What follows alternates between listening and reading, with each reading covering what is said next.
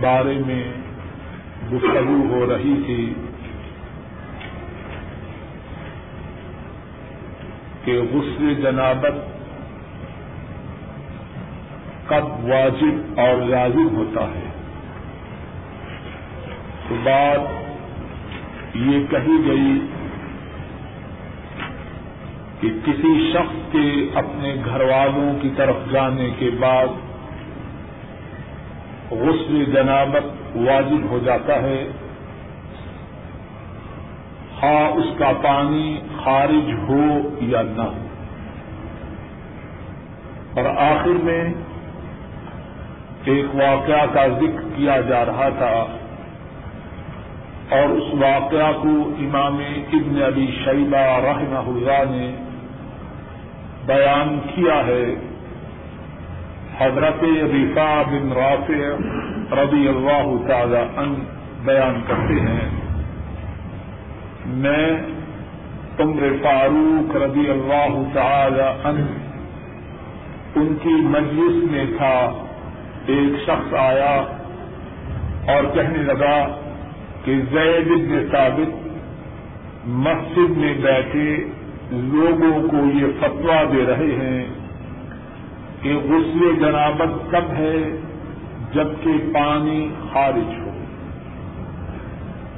عمر فاروق رضی اللہ تعالی ان انہوں نے زید بن ثابت کو بلا بھیجا۔ جب زید آئے تو فرمانے لگے ائی ادو و نفس، اے اپنی جان کے دشمن، تو لوگوں کو اپنی رائے سے اپنی مرضی سے کیا بتلا رہا ہے۔ حضرت زید نے ثابت رضی اللہ تعالی عنہ کہنے لگے، میں اپنی مرضی سے تو نہیں کہہ رہا، میں نے اپنے انصار چچا، انصار میں سے جو میرے چچا ہیں، میں نے ان سے سنا ہے۔ انہوں نے رسول کریم صلی اللہ علیہ وسلم سے اسی طرح بیان کیا۔ اور جن چچاؤں سے میں نے سنا ہے، ان میں سے ابو ایوب ریفا بن رافع اور ابئی بن قاب رضی اللہ تعالی عنہم اجمعین بھی ہیں۔ عمر فاروق رضی اللہ تعالی عنہ، انہوں نے زید کو چھوڑا اور لکھا، جن کے حوالے سے حضرت زید بات کر رہے تھے، ان کی طرف متوجہ تھے۔ بتلاؤ، تم نے زید کو کیا بات بتلائی؟ حضرت رفا کہنے لگے، آ حضرت صلی اللہ علیہ وسلم کے زمانہ مبارک میں ہم اسی طرح کرتے، آپ نے ہمیں اس بارے میں منع نہ کیا۔ ہم اسی وقت غسل کرتے جبکہ پانی خارج ہوتا۔ اگر ہمارا یہ کرنا غلط ہوتا تو آ حضرت صلی اللہ علیہ وسلم ہمیں ضرور منع فرماتے۔ عمر فاروق رضی اللہ تعالی عنہ، انہوں نے مہاجرین اور انصار میں سے جو صحابہ تھے، ان کو جمع فرمایا۔ ان کی آرا لی تو عام صحابہ کی رائے یہی تھی کہ غصے جنابت تب ہے جب پانی خارج ہو۔ حضرت علی اور حضرت معاذ رضی اللہ تعالی عنہما، انہوں نے بیان کیا کہ تب بھی غسل ہے جبکہ پانی خارج نہ ہو۔ اور آدمی اپنے گھر والوں کے پاس جائے۔ عمر فاروق رضی اللہ تعالی عنہ فرمانے لگے، تم اتنے بلند مقام والے صحابہ ہو اور تم اس طرح آپس میں اختلاف کر رہے ہو، بعد میں آنے والے مسلمانوں کی کیفیت کیا ہو؟ حضرت علی رضی اللہ تعالی عنہ کو تجویز پیش کرتے ہیں۔ اور تجویز یہ ہے کہ رسول کریم صلی اللہ علیہ وسلم کے حرم محترم، آپ کی ازواج محترم متحرات ان سے اس بارے میں دریافت کیا جائے۔ ان سے زیادہ اس مسئلہ کو جاننے والا کون ہے؟ چنانچہ حضرت حفصہ رضی اللہ تعالی عنہا، جو نبی مکرم صلی اللہ علیہ وسلم کی زوجہ محترمہ بھی ہیں اور فاروق کی بیٹی بھی ہیں، ان سے اس بارے میں دریافت کیا گیا۔ فرمانے لگی، مجھے اس بارے میں کچھ معلوم نہیں۔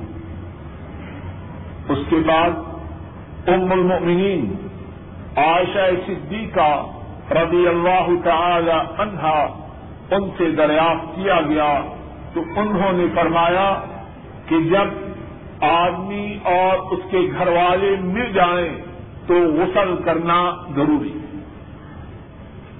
پانی کا خارج ہونا یا نہ ہونا اس کا اس بات سے کوئی تعلق نہیں۔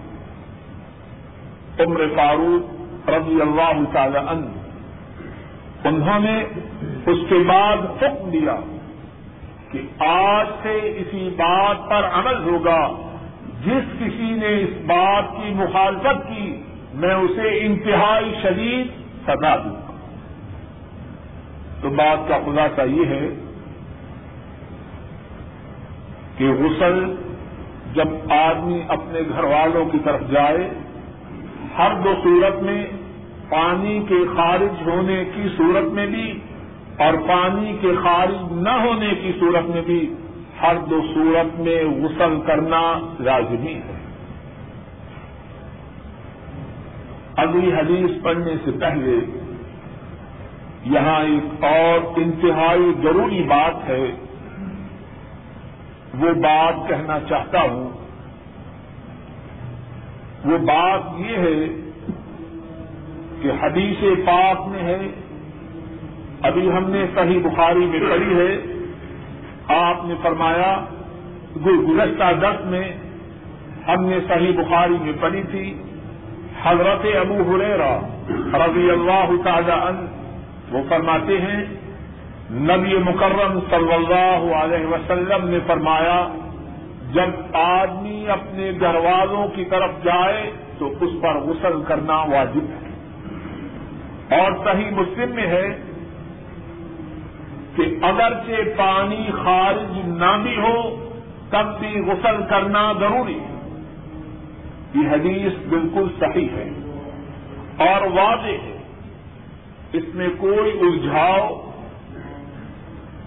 اور کوئی پیچیدگی نہیں۔ لیکن اس کے باوجود ہم نے گزشتہ دس میں پڑھا حضرت عثمان، حضرت علی، حضرت زبیر، حضرت طلحہ اور حضرت ابئی ابن قاب رضی اللہ تعالی عنہ مجمعین، ان پانچوں نے اس کے خلاف ابتدا میں فتوا دیا۔ بات اچھی طرح سمجھنے کی۔ واضح حدیث موجود ہے۔ لیکن پانچ انتہائی عظیم صحابہ نے اس کے برعکس بات کہی اور وہ پانچ کون ہیں؟ حضرت عثمان، حضرت علی، حضرت طلحہ، حضرت زبیر اور حضرت ابئی ابن قاب رضی اللہ تعالی عنہ اجمعین۔ جو بات کہنا چاہتا ہوں وہ یہ ہے کہ یہ اتنے بڑے صحابہ۔ حضرت عثمان رضی اللہ تعالی عنہ وہ ہیں۔ آپ نے ان کے متعلق پہلے سے بشارت دی کہ وہ جنتی ہے جب آپ باغ میں موجود تھے، حضرت عثمان رضی اللہ تعالی عنہ، انہوں نے اندر آنے کی اجازت چاہی آپ نے فرمایا اس کو اجازت دو اور جنت کی بشارت دو۔ بہت پہاڑ پر موجود تھے۔ آپ تھے، صدیق تھے، فاروق تھے اور عثمان رضی اللہ تعالی عنہم اجمعین تھے۔ آپ نے فرمایا، اے عہد ٹھہر جاؤ۔ اور پہاڑ میں کپ کپی تاری ہوئی۔ آپ نے فرمایا عہد رک جاؤ۔ تم پر ایک نبی ہے، ایک صدیق ہے اور دو شہید ہیں۔ اور آپ نے حضرت عثمان رضی اللہ تعالی عنہ کے متعلق فرمایا، کیا میں اس سے حیا نہ کروں جس سے اللہ کے فرشتے ہی حیا کرتے؟ کتنا بلند مقام ہے۔ اور علی رضی اللہ تعالی عنہ، ان کے متعلق آ حضرت صلی اللہ علیہ وسلم نے فرمایا علی سے محبت وہی کرے گا جو مومن ہے، اور علی سے لوگ وہی کرے گا جو منافق ہے۔ اور علی رضی اللہ تعالی عنہ، ان کے متعلق، ان کے متعلق غزبہ خیبر سے پہلے فرمایا جب ابھی خیبر فتح نہ ہوا تھا۔ فرمایا، کل میں ایسے آدمی کو جھنڈا دوں گا، جس کے ہاتھوں اللہ خیبر کو فتح فرمائیں گے۔ اور اس آدمی میں کیا خوبی ہے؟ جو حب اللہ و رسول و حب اللہ و رسول اس آدمی میں خوبی یہ ہے کہ وہ اللہ اور اس کے رسول سے محبت کرتا ہے اور اللہ اور اس کا رسول اس سے محبت کرتا ہے۔ حضرت علی رضی اللہ تعالی عنہ کتنی دفعہ جنت کی بشارت پانے والے اور طلحہ زبیر کون ہیں؟ دس صحابہ وہ ہیں۔ آ حضرت صلی اللہ علیہ وسلم نے نام لے کر ان دس صحابہ کو جنت کی بشارت دی اور ان دس میں سے طلحہ اور زبیر بھی اور زبیر وہ ہیں حضرت صلی اللہ علیہ وسلم نے فرمایا، ہر نبی کا ہواری ہوتا ہے اور میرا ہواری زبیر۔ اور جنگ عہد کے موقع پر فرمایا کہ تلفا کے لیے جنت واجب ہو گئی۔ اور ابئی بن کاب کون ہے آ حضرت صلی اللہ علیہ وسلم نے فرمایا، جس طرح سے صحیح بخاری میں ہے اس تقریب القرآن من اربع من عبد الله بن مسعود وسالم مولى ابي حذيفه ومعاذ بن جبل وابي بن قعب رضی اللہ تعالی عنہم اجمعین۔ چار آدمیوں سے قرآن سیکھو۔ کتنی بڑی شہادت ہے پہلا شخص عبداللہ بن مسعود، دوسرا شخص سالم مولا ابی حذیفہ، تیسرا شخص معاذ ابن جبل اور چوتھا شخص ابئی ابن کا کتنی عظیم شخصیتیں ہیں، لیکن اپنی اپنی عظمت کے باوجود اپنے اپنے بلند مقام کے باوجود اس مسئلہ کے متعلق انہیں خبر نہیں۔ اگر ان صحابہ کو حضرت صلی اللہ علیہ وسلم کی حدیث معلوم ہوتی کہ ہر صورت میں غسل جنابت واجب ہے پانی خارج ہو کہ نہ ہو، تو وہ یہ بات فرمانے والے تھے۔ کچھ بات سمجھ میں آ رہی تھی؟ ان سے بڑا ان کے بعد امت میں کون ہو سکتا ہے۔ ہمارے ہاں ایک بہت بڑی خرابی یہ ہے ہندو پاک میں، اگر کسی کو کتاب و سنت کی واضح بات بتلائی جائے تو کہتے ہیں کہ ہمارے مولوی صاحب بھی بڑے عالم وہ بھی تو بڑے عالم ہمارے پیر صاحب، ہمارے بزرگ صاحب، ہمارے امام صاحب، بات یہ نہیں کہ وہ عالم ہے کہ نہیں؟ بات یہ نہیں کہ وہ متقی ہے کہ نہیں، اس سے کچھ بات نہیں۔ بات یہ ہے کہ جو اللہ کے رسول صلی اللہ علیہ وسلم کا فرمان ہے، اللہ کے رسول صلی اللہ علیہ وسلم کی سنت ہے، اللہ کے رسول صلی اللہ علیہ وسلم کا ارشاد ہے، اس پر عمل کرنا۔ کسی نے اس پہ عمل کیا ہے یا نہیں؟ اس سے کچھ بحث نہیں اور دوسری بات یہ ہے کہ اگر کسی کی کوئی بات رسول کریم صلی اللہ علیہ وسلم کی سنت کے، آپ کے فرمان کے، آپ کے عمل کے مخالف ثابت ہو جائے، اگر اس مخالفت کرنے والے نے جان بوجھ کر مخالفت نہیں کی، تو اس پر کوئی ملاقت نہیں۔ اس سے اس کی شان میں کوئی حد تک نہیں۔ عثمان رضی اللہ تعالی عنہ، وہ اس بارے میں حضرت صلی اللہ علیہ وسلم کا جو دوسرا فرمان ہے کہ ہر صورت میں غسل کرنا ہے، اس کی انہیں خبر نہیں۔ جب انہوں نے اس کے خلاف بات کہی تو حضرت عثمان عثمان ہیں، اس سے ان کی شان میں کوئی فرق نہیں۔ علی مرتضی رضی اللہ تعالی عنہ۔ انہوں نے جو بات کہی، انہیں دوسری بات کی خبر نہ تھی۔ وہ علی مرتضی ہیں، اس سے ان کی شان میں کوئی کمی واقع نہیں۔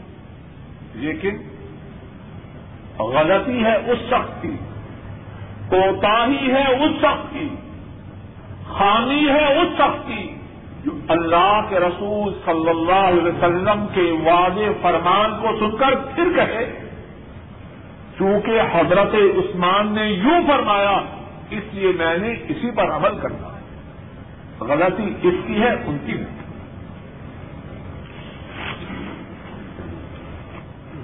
کتاب الحیض۔ وقول الله تعالى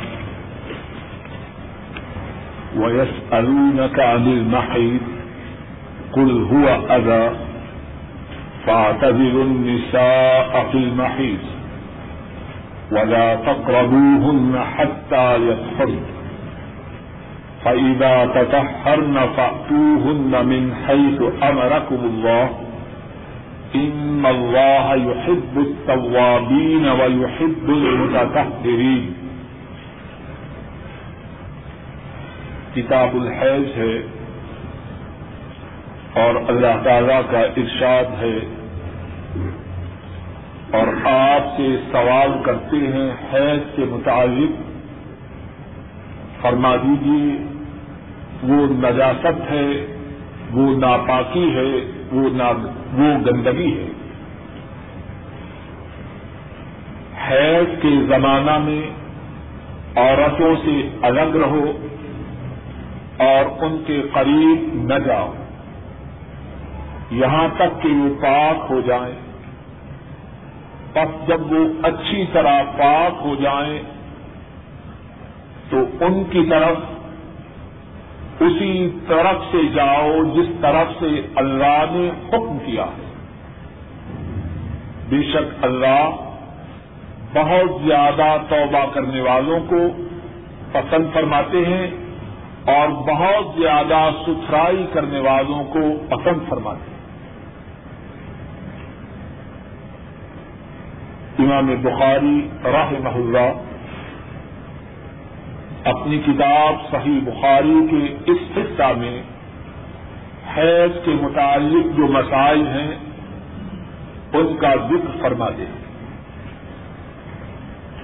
اور اس کے بعد جو آیت کریمہ ہے اس کے متعلق گفتگو کرنے سے پہلے دو تین باتیں کہنا چاہتا ہوں۔ پہلی بات یہ ہے کہ اسلام ایک جامع دین ہے۔ انسانی زندگی کا کوئی گوشہ، کوئی پہلو ایسا نہیں جس میں اسلام میں انسانیت کے لیے رہنمائی اور رہبری نہ اب ذرا غور کیجیے حیض کا پہلو، حیض کا معاملہ۔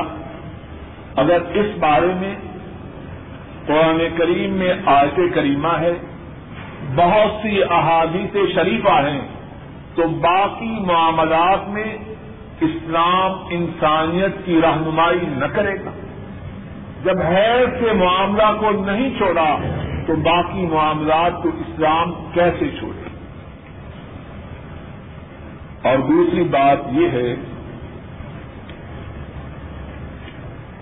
کہ بہت سے لوگ ان اس قسم کے مسائل کے متعلق بے خبر ہیں۔ عورتیں بھی اور مرد بھی۔ اس لیے سب سامعین سے گزارش ہے کہ اب جو مسائل ذکر کیے جائیں گے، ان کو توجہ سے سمجھیں اور یاد رکھیں۔ کیونکہ ان مسائل کے سمجھنے اور یاد رکھنے کے ساتھ بہت سی باتوں کا تعلق ہے۔ اور آدمی ہمیشہ اس قسم کے مسائل دریافت بھی نہیں کر سکتا۔ اور جن سے دریافت بھی کرتا ہے، بہت سے لوگ ان مسائل کا صحیح طور پر جواب نہیں دے سکتے۔ قرآن کریم کی جو آیت کریمہ امام بخاری رحمہ اللہ نے ذکر کی ہے، اس میں اللہ فرماتے ہیں، آپ سے یہ لوگ حیض کے متعلق دریافت کرتے ہیں۔ امام قبری رحمہ اللہ بیان فرماتے ہیں کہ اس بارے میں دریافت کرنے والے حضرت صلی اللہ علیہ وسلم کے صحابی حضرت ثابت بن دہدا رضی اللہ تعالی عنہ اور آپ کا طریقہ مبارک یہ تھا کہ جب آپ سے سوال کیا جاتا، آپ کو اس سوال کا قطعی جواب معلوم نہ ہوتا تو آپ خاموش ہو جاتے۔ اللہ کی طرف سے، جبریل امین اللہ کی طرف سے جواب لے کے آ تو یہاں ثابت ابن دہدا رضی اللہ تعالی ان وہ سوال کر رہے ہیں، اللہ کی طرف سے جبریل امین اس سوال کا جواب لے کے آتے ہیں۔ جواب کیا ہے؟ کل ہوا آزا، کہہ دیجیے، جو حیض ہے وہ گندگی ہے۔ فاطل النساء فی المحیط حیض کے زمانہ میں عورتوں سے دور رہو. عورتوں سے دور رہنے کا کیا مقصد؟ ایک حدیث میں ہے اور اس حدیث کو امام مسلم اور امام ابو داود اور رحمہ اللہ نے بیان کیا۔ حضرت انس رضی اللہ تعالی ان اس حدیث کے راوی ہیں۔ یہود ان کا طریقہ یہ تھا کہ جب کوئی عورت حیض کے زمانے کو پہنچتی، اس سے بالکل الگ تھلگ ہو جاتے، ایک دم اس سے دور ہو جاتے۔ اور بعض روایات میں صحیح مسلم میں یہ بھی ہے کہ اس کو گھر سے نکال دیتے نبی کریم صلی اللہ علیہ وسلم سے جب اس بارے میں سوال ہوا، قرآن کریم کی آیت کریمہ نازل ہوئی تو آپ نے فرمایا، اتنا کل شعی ان نکاح جو عورت اور مرد کے مخصوص تعلقات ہیں، اس کے سوا باقی سب باتوں کی اجازت ہے۔ یہودیوں نے اس بات پہ اعتراض کیا۔ آ، حضرت صلی اللہ علیہ وسلم کے دو صحابی، حضرت اسید بن خدیر اور حضرت عباد بن بش رضی اللہ تعالی عنہما آ، حضرت صلی اللہ علیہ وسلم کی خدمت میں آتے ہیں اور عرض کرتے ہیں، افلا نجام نفل حیث اے اللہ کے رسول، یہ یہودی ہم پہ اعتراض کر رہے ہیں۔ ہم ان کی اچھی طرح مخالفت نہ کریں کہ اس زمانے میں جو مخصوص تعلقات ہیں، ان کو بھی کام کریں۔ آپ نے فرمایا، نہیں، اس بات کی اجازت ہے۔ اس سے یہ بات بھی ثابت ہوئی کہ کسی قوم کی مخالفت میں شری حدود سے تجاوز نہیں کرنا۔ یہود کے ساتھ ہمارا میل نہیں۔ ہماری شریعت، ہمارا طریقہ ان سے جدا ہے، لیکن اس کا یہ مقصد نہیں کہ ہم ان کی مخالفت کو زیادہ کرنے کے لیے شریف حدود سے تجاوز کیا جائے۔ فاقل النساء فی المحیط عورتوں سے زمانہ حیض میں جدا رہو، اس سے مراد کیا ہے؟ حضرت صلی اللہ علیہ وسلم نے اس کی وضاحت فرمائی کہ خامن اور بیوی کے مخصوص تعلقات ان سے اجتناب کرو۔ ولا تقربوهن نہ ہٹتا جب تک وہ پاک نہ ہو جائیں، ان کے قریب نہ جاؤ۔ اس سے مراد بھی وہی ہے جو پہلے عرض کی۔ ہے فیدا تدخلنا، جب عورتیں اچھی طرح پاک ہو جائیں تو من حیث امرکم اللہ جہاں سے اللہ نے جانے کی اجازت دی ہے، وہاں سے جاؤ۔ اور فرمایا ان اللہ یحب التوابین و یحب المتطہرین جو بہت زیادہ توبہ کرتے ہیں، بے شک اللہ ان سے پیار کرتے ہیں۔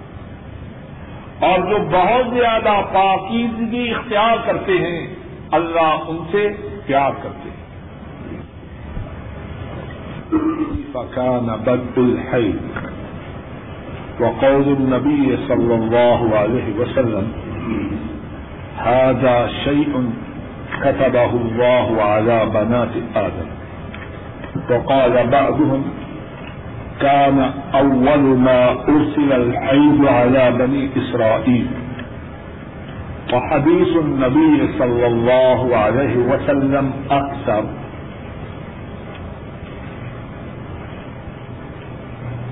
باب ہے اس بارے میں کہ حیض کی ابتدا کیسے تھی؟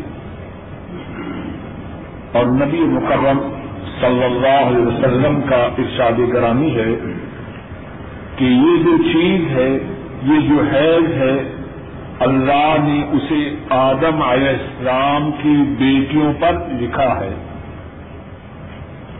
اور بعد نے کہا کہ حیض سب سے پہلے بنو اسرائیل پر آیا۔ اور نبی مکرم صلی اللہ علیہ وسلم کی حدیث وہ زیادہ ہے۔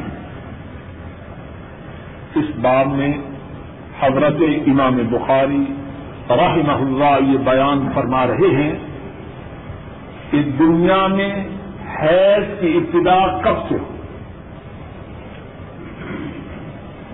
اور اس بارے میں نبی کریم صلی اللہ علیہ وسلم کا ارشاد گرامی ہے کہ حیض وہ چیز ہے جو اللہ نے آدم علیہ السلام کی بیٹیوں پہ تحریر کیا مقصد؟ حیض کی ابتدا تبھی سے ہے، جبکہ اما ہوا اس دنیا میں تشریف کا ہے۔ اور یہ کس حدیث میں فرمایا، یہ حدیث بعد میں آنے والی ہے۔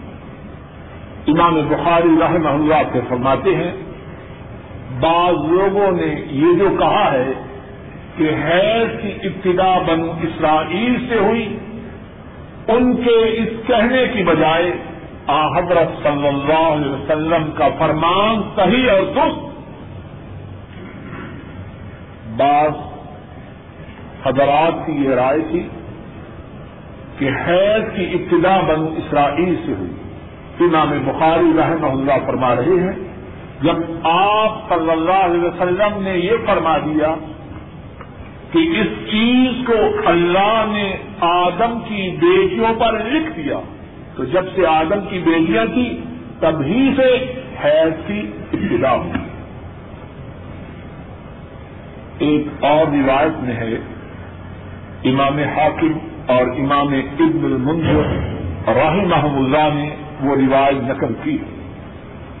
حضرت عبداللہ ابن عباس رضی اللہ تعالی عنہما بیان فرماتے ہیں کہ جب اما ہوا علیہ السلام جنت سے زمین پر تشریف لائیں، تو اسی وقت سے حیض کی ابتدا۔ اور حدثنا علی بن عبد الله قال حدثنا سفيان قال سمعت عبد الرحمن بن القاسم، قال سمعت القاسم يقول سمعت عائشة رضي الله تعالى عنها تقول خرجنا لا نرى إلا الحج. فلما كنا بصرف حجر فدخل علي رسول الله صلى الله عليه وسلم وأنا أبكي. قال، ما لك؟ أنفس قلت، نعم. قال، إن هذا أمر كتبه الله على بنات آدم. فاقضي ما يقضي الحاج غير أن لا تطوفي بالبيت. قالت وزحى رسول الله صلى الله عليه وسلم عن نسائه بالبقر. امام بخاری رحمہ اللہ فرماتے ہیں، ہم سے یہ حدیث علی بن عبداللہ نے بیان کی اور علی فرماتے ہیں، ہم سے یہ حدیث سفیان نے بیان کی۔ سفیان، حضرت عائشہ نے فرمایا، ہم نکلے اور ہم حج ہی کو سمجھتے تھے۔ ہمارا ارادہ حج ہی کا تھا۔ جب ہم شریف کے مقام پر پہنچے مجھے حیض آ گیا۔ رسول کریم صلی اللہ علیہ وسلم میرے پاس تشریف لائے اور میں رو رہی تھی۔ آپ نے فرمایا، تجھے کیا ہوا؟ کیا تجھے حیض آ چکا ہے؟ میں نے ارض کی جی ہاں۔ آپ نے فرمایا، یہ بات تو وہ ہے کہ اللہ نے آدم علیہ السلام کی بیٹیوں پہ لکھی ہے، جو کام حاجی کریں تو بھی وہ کام کرنا، مگر بیت اللہ کا طواف نہ کرنا۔ حضرت عائشہ فرماتی ہیں، اور رسول کریم صلی اللہ علیہ وسلم نے اپنی بیویوں کی طرف سے ایک گائے کو ذبح کیا اس حدیث کے سنن میں اور اس حدیث کے متن میں کتنی ہی باتیں ہیں۔ سنن میں جو باتیں ہیں، ان میں سے ایک بات یہ ہے، حضرت عبد الرحمان بن قاسم اس حدیث کو اپنے والد محترم حضرت قاسم سے بیان کر رہے ہیں۔ اور دوسری بات یہ ہے حضرت قاسم اس حدیث کو اپنی پھوپھی محترمہ حضرت عائشہ رضی اللہ تعالی عنہا سے بیان کر رہے ہیں۔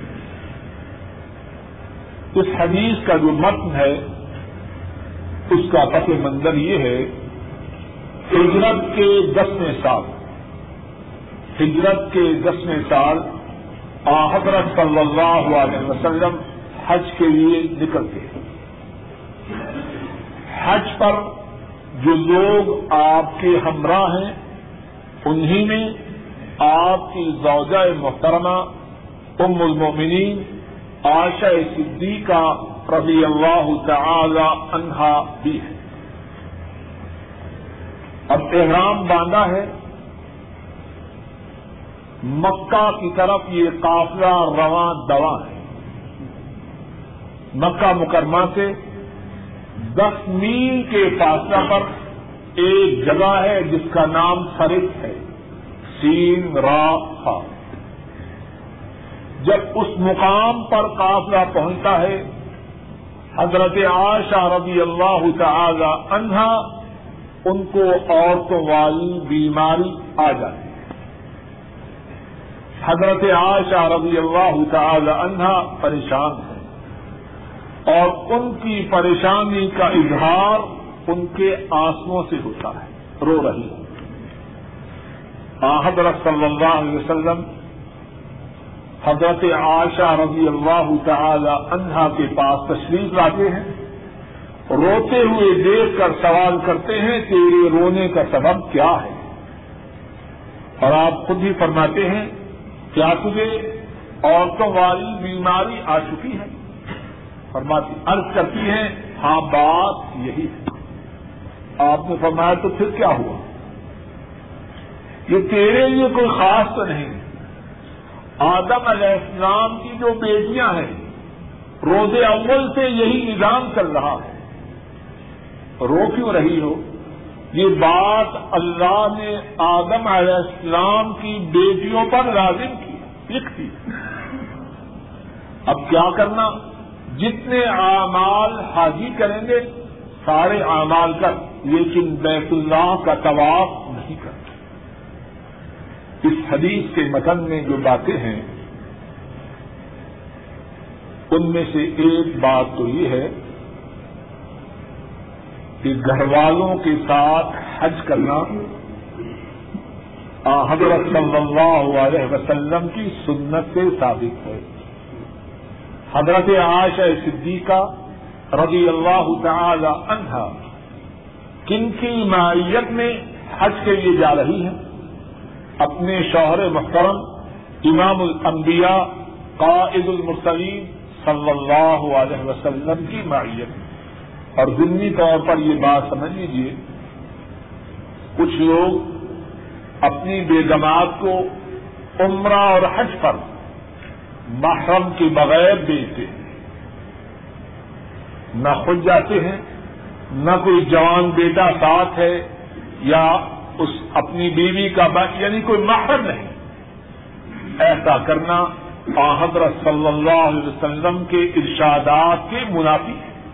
اس بات کی اجازت نہیں کہ کوئی عورت اپنے محرم کے بغیر حج یا عمرہ کے سفر کے لیے جائے۔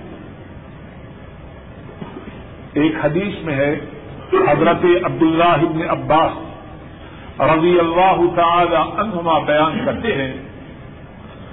حضرت صلی اللہ علیہ وسلم نے ارشاد فرمایا، جو آدمی کسی عورت کے ساتھ تنہا ہو، تو ان دو کے ساتھ تیسرا شیطان ہوتا ہے۔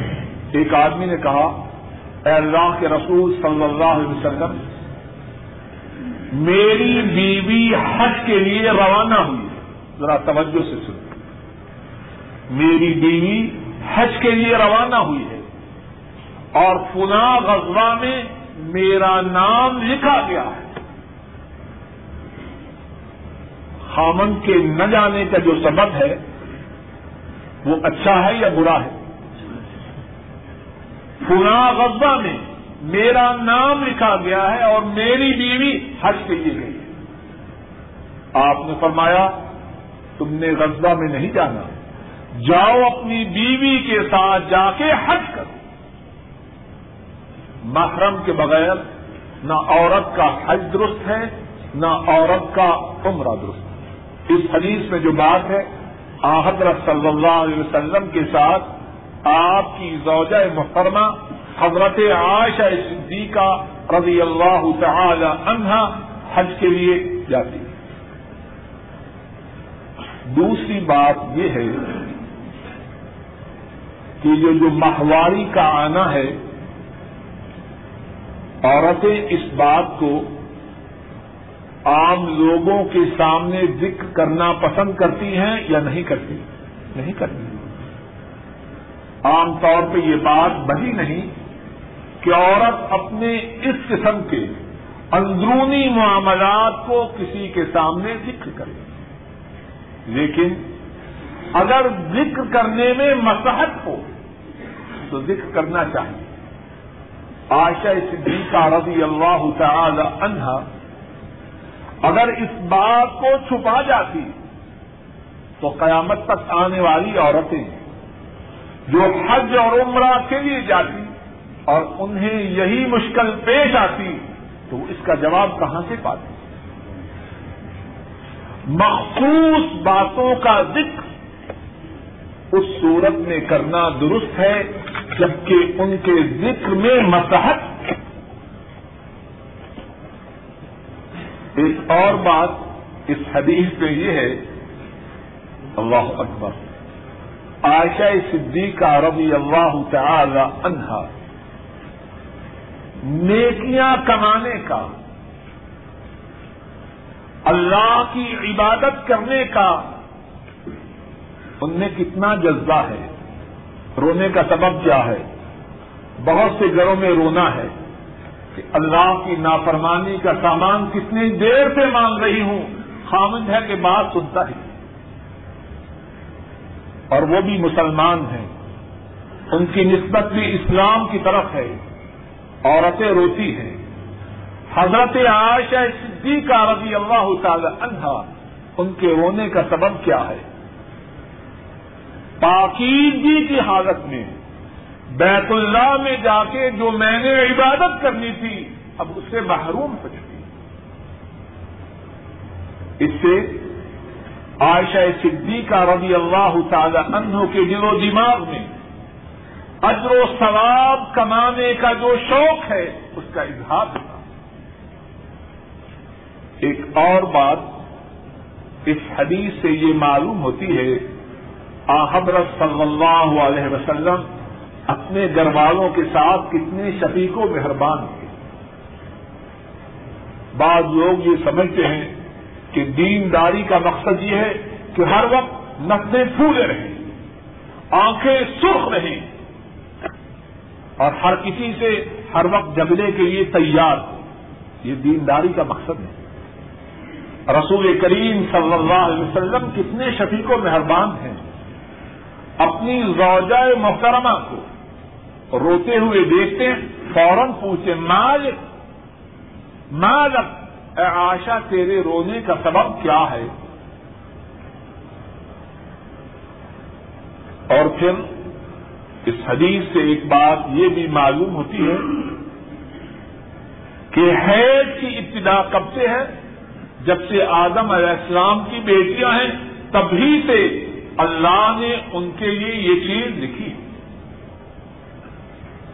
ایک اور بات اس حدیث سے یہ معلوم ہوتی ہے، جو عورت حج کے لیے روانہ ہو، احرام باندھ چکی ہو راستے میں اسے ماہواری آ جائے تو جتنی عبادات سارے حاضی کرتے ہیں، وہ عورت ہی کرے مگر بیت اللہ کا سوال اور اس کی بات کی معلوم ہوئی کہ جس عورت کو حیض ہو، ماہواری کی حالت ہو، وہ مسجد میں داخل نہیں ہو ایک اور بات اس حدیث میں حضرت عائشہ رضی اللہ تعالی عنہ نے جو بیان کی وہ یہ ہے حضرت صلی اللہ علیہ وسلم نے اپنی بیویوں کی طرف سے گائے کو اس سے معلوم ہوا کہ شوہر اپنے گھر والوں کی طرف سے قربانی کر سکتا ہے۔ باب غسل الحائض رأس زوجها وترجيله قال حدثنا عبد الله بن يوسف. قال حدثنا مالك عن هشام بن عروة عن أبيه عن عائشة رضي الله تعالى عنها. قالت كنت أرجل رأس رسول الله صلى الله عليه وسلم وأنا حائض. باب ہے اس بارے میں کہ حیض والی عورت اپنے خاون کا سر دھو سکتی ہے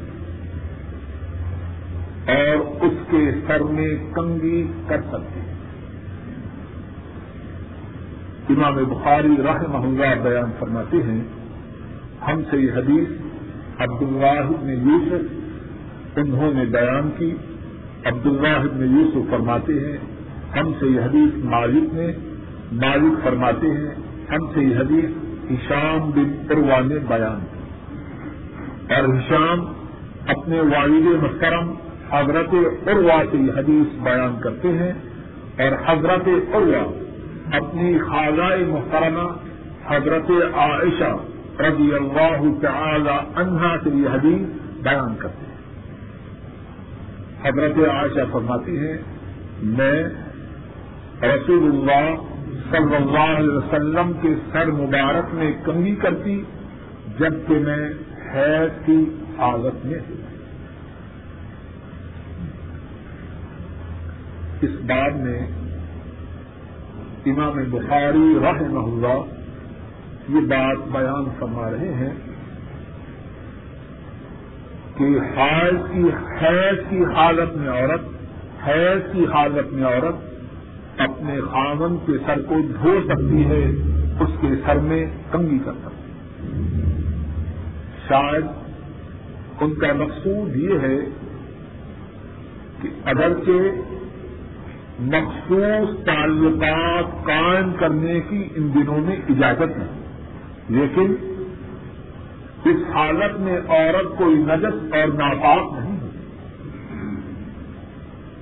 عورت فی نفسها وہ پاک ہوتی ہے۔ اسی لیے تو وہ اپنے خاون کے سر کو دھو سکتی ہے، اس کے سر میں نہیں کر سکتی اگر وہ خود ناپاک ہو، نجس ہو، تو وہ خامن کے سر کو کس طرح دو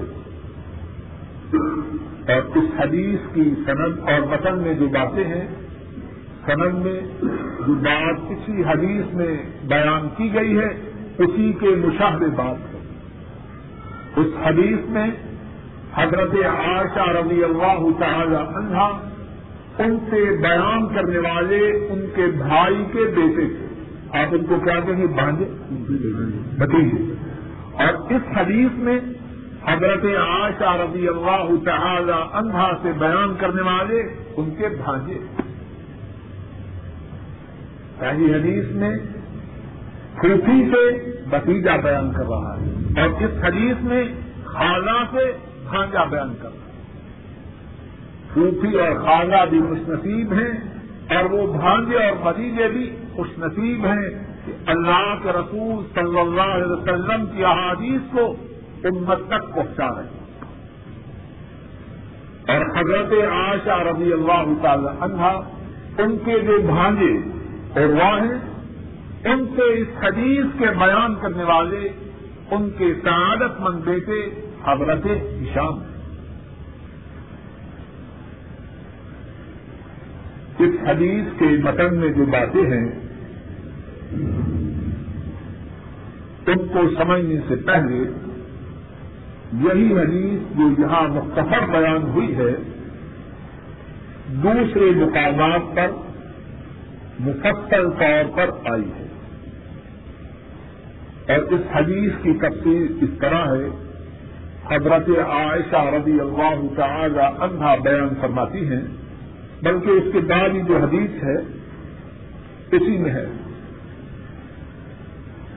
یا دوسری حدیث پڑھنے پھر ایک کی بات کرتے ہیں۔ پڑھیے قال حدثنا إبراهيم بن موسى قال أخبرنا هشام بن يوسف أن ابن جريج أخبرهم قال أخبرني هشام أن أروة أنه سئل أتخدمني الحائز أو تلني مني المرأة وهي جنب.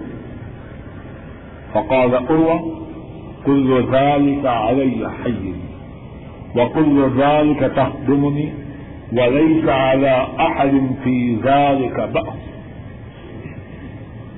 أخبرتني عائشة رضي الله تعالى عنها أنها كانت ترجل تعني رأس رسول الله صلى الله عليه وسلم. وهي حائض ورسول الله صلى الله عليه وسلم حينئذ مجاور في المسجد. يدني لها رأسه وهي في حجرتها فترجله وهي حائض امام بخاری رحمہ اللہ فرماتے ہیں، ہم سے یہ حدیث ابراہیم بن موسا نے بیان کی۔ ابراہیم فرماتے ہیں، ہمیں یہ حدیث ہشام بن یوسف نے بتلائی۔ ہشام فرماتے ہیں کہ ابن جریج نے ان کو بتلایا۔ کہ ہشام نے ان کو بتلایا اور ہشام نے عروا سے روایت کی کہ حضرت عروا رضی اللہ تعالی ان سے دریافت کیا گیا، کیا حیض کی حالت میں عورت میری خدمت کر سکتی ہے؟ یا وہ عورت جس پر غصے جنابت ہے، کیا وہ میرے قریب آ سکتی ہے؟ حضرت عروا نے فرمایا کہ سب باتیں آسان ہیں۔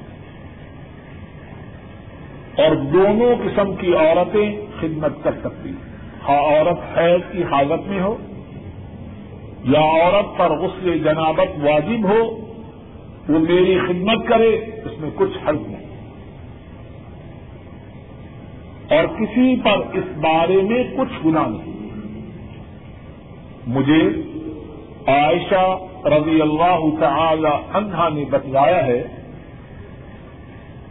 کہ وہ رسول اللہ صلی اللہ علیہ وسلم کے سر مبارک میں کنگی کرتی اور وہ حیض کی حالت میں ہوتی۔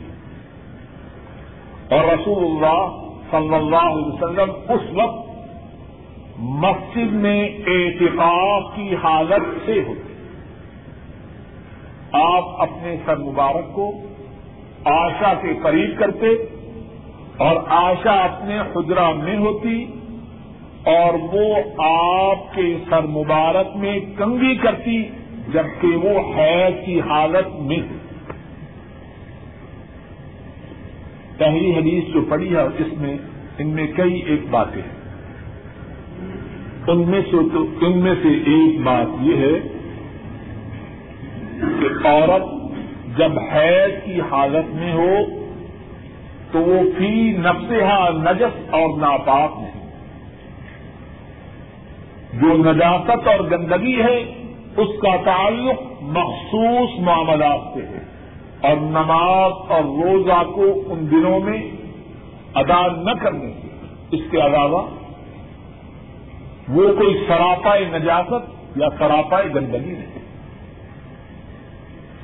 ایک اور بات اس حدیث سے یہ معلوم ہوتی ہے کہ قرآن کریم میں آیا ہے ولا تباشروہن وانتم عاقفون فی المساجد۔ جب تم اعتقاد کی حالت میں ہو تو عورتوں سے مباشرت نہ کرو۔ اس سے کیا مراد ہے؟ اس سے مراد مخصوص معاملات کے قائم کرنے کی ممانعت۔ ہے اس کے علاوہ اعتقاد کی حالت میں عورت سے اپنی عورت سے محرم عورت سے ہاتھ ملانا عورت کا شوہر کے بالوں میں کمی کرنا ان باتوں کی اجازت ہے۔ اور ایک اور بات اس حدیث سے یہ معلوم ہوتی ہے، اگر احتکاب کی حالت میں احتکاب میں بیٹھا ہوا شخص اپنے سر کو یا اپنے کسی جسم کے حصہ کو مسجد سے باہر نکالے، تو اس سے اس کے احتکاب پر کوئی اثر نہیں پڑتا۔ بات سمجھ میں آئی کہ نہیں؟ رسول کریم صلی اللہ علیہ وسلم حالت اعتکاف میں اپنے سر مبارک کو مسجد سے باہر حضرت عائشہ رضی اللہ تعالی عنہا کے حجرا میں داخل کرتے ہیں۔ وہ حجرا مسجد سے باہر ہے یا مسجد کے اندر؟ باہر ہے۔ اگر اعتقاب میں بیٹھا ہوا شخص اپنے سر کو یا اپنے جسم کے کسی حصہ کو مسجد سے باہر نکالے، تو اس سے اس کے احتکاب میں کوئی اثر نہ پڑے۔ ایک اور بات یہ ہے کہ وہ عورت جس کا زمانہ زمانہ حیض ہو، وہ مسجد میں داخل نہیں ہو سکتی۔ اگر حضرت عائشہ رضی اللہ تعالی عنہا مسجد میں آ سکتی تو اتنی زحمت اٹھانے کی کیا ضرورت ہے؟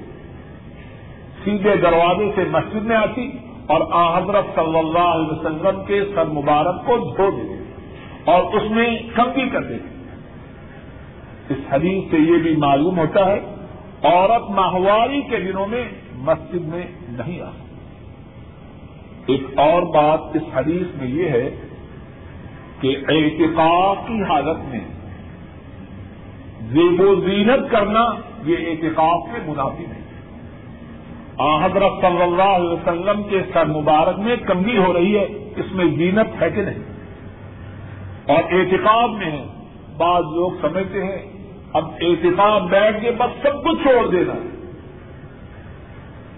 اور بعض لوگ تو ایسے بھی ہیں احتکاب بیٹھے ہوئے، نہانے دھونے سے، صفائی سے اتنا احتراج کرتے ہیں ان سے بدبو آنے لگتی ہے۔ ان کا یہ طریقہ سنت کے منافی ہے۔ احتفاق کی حالت میں زیب و زینت کرنا اس کی اجازت ہے۔ اور بات کی معلوم ہوتی ہے کہ عورت اپنے شوہر کے سر کے سر میں کنگی کر سکتی ہے۔ اور اس سے ایک اور بات نکلتی ہے کہ حضرت صلی اللہ علیہ وسلم کا تعلق اپنے گھر والوں سے کیسی تھا؟ گھر میں کس طرح محبت اور پیار کی فضا تھی۔ اسی لیے تو حضرت عائشہ رضی اللہ تعالی عنہا آپ کے سر مبارک میں کنگی کرتے ہیں۔ ایک اور بات بھی اس سے معلوم ہوتی ہے کہ مردوں کے لیے کنگھی کا استعمال کرنا آپ کی سنت سے ثابت ہے۔ ایک اور بات جو دوسری حدیث میں ہے، حضرت عروا رضی اللہ تعالی عنہ، ان سے مسئلہ دریافت کیا گیا۔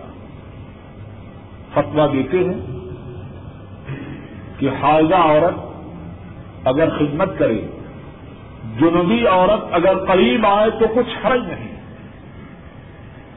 اپنے فتوا کی تائید میں کس کا طرز عمل پیش کرتے ہیں؟ رسول مکرم صلی اللہ علیہ وسلم کا حجت اتھارٹی صنعت آپ کی سنت میں ہے۔ اللہ مالک الملک اپنے فضل و کرم سے ہم سب کے تمام گناہوں کو معاف فرمائے، نیکیوں کو قبول فرمائے۔ جواب مختصر ہوتا ہے ایک سوال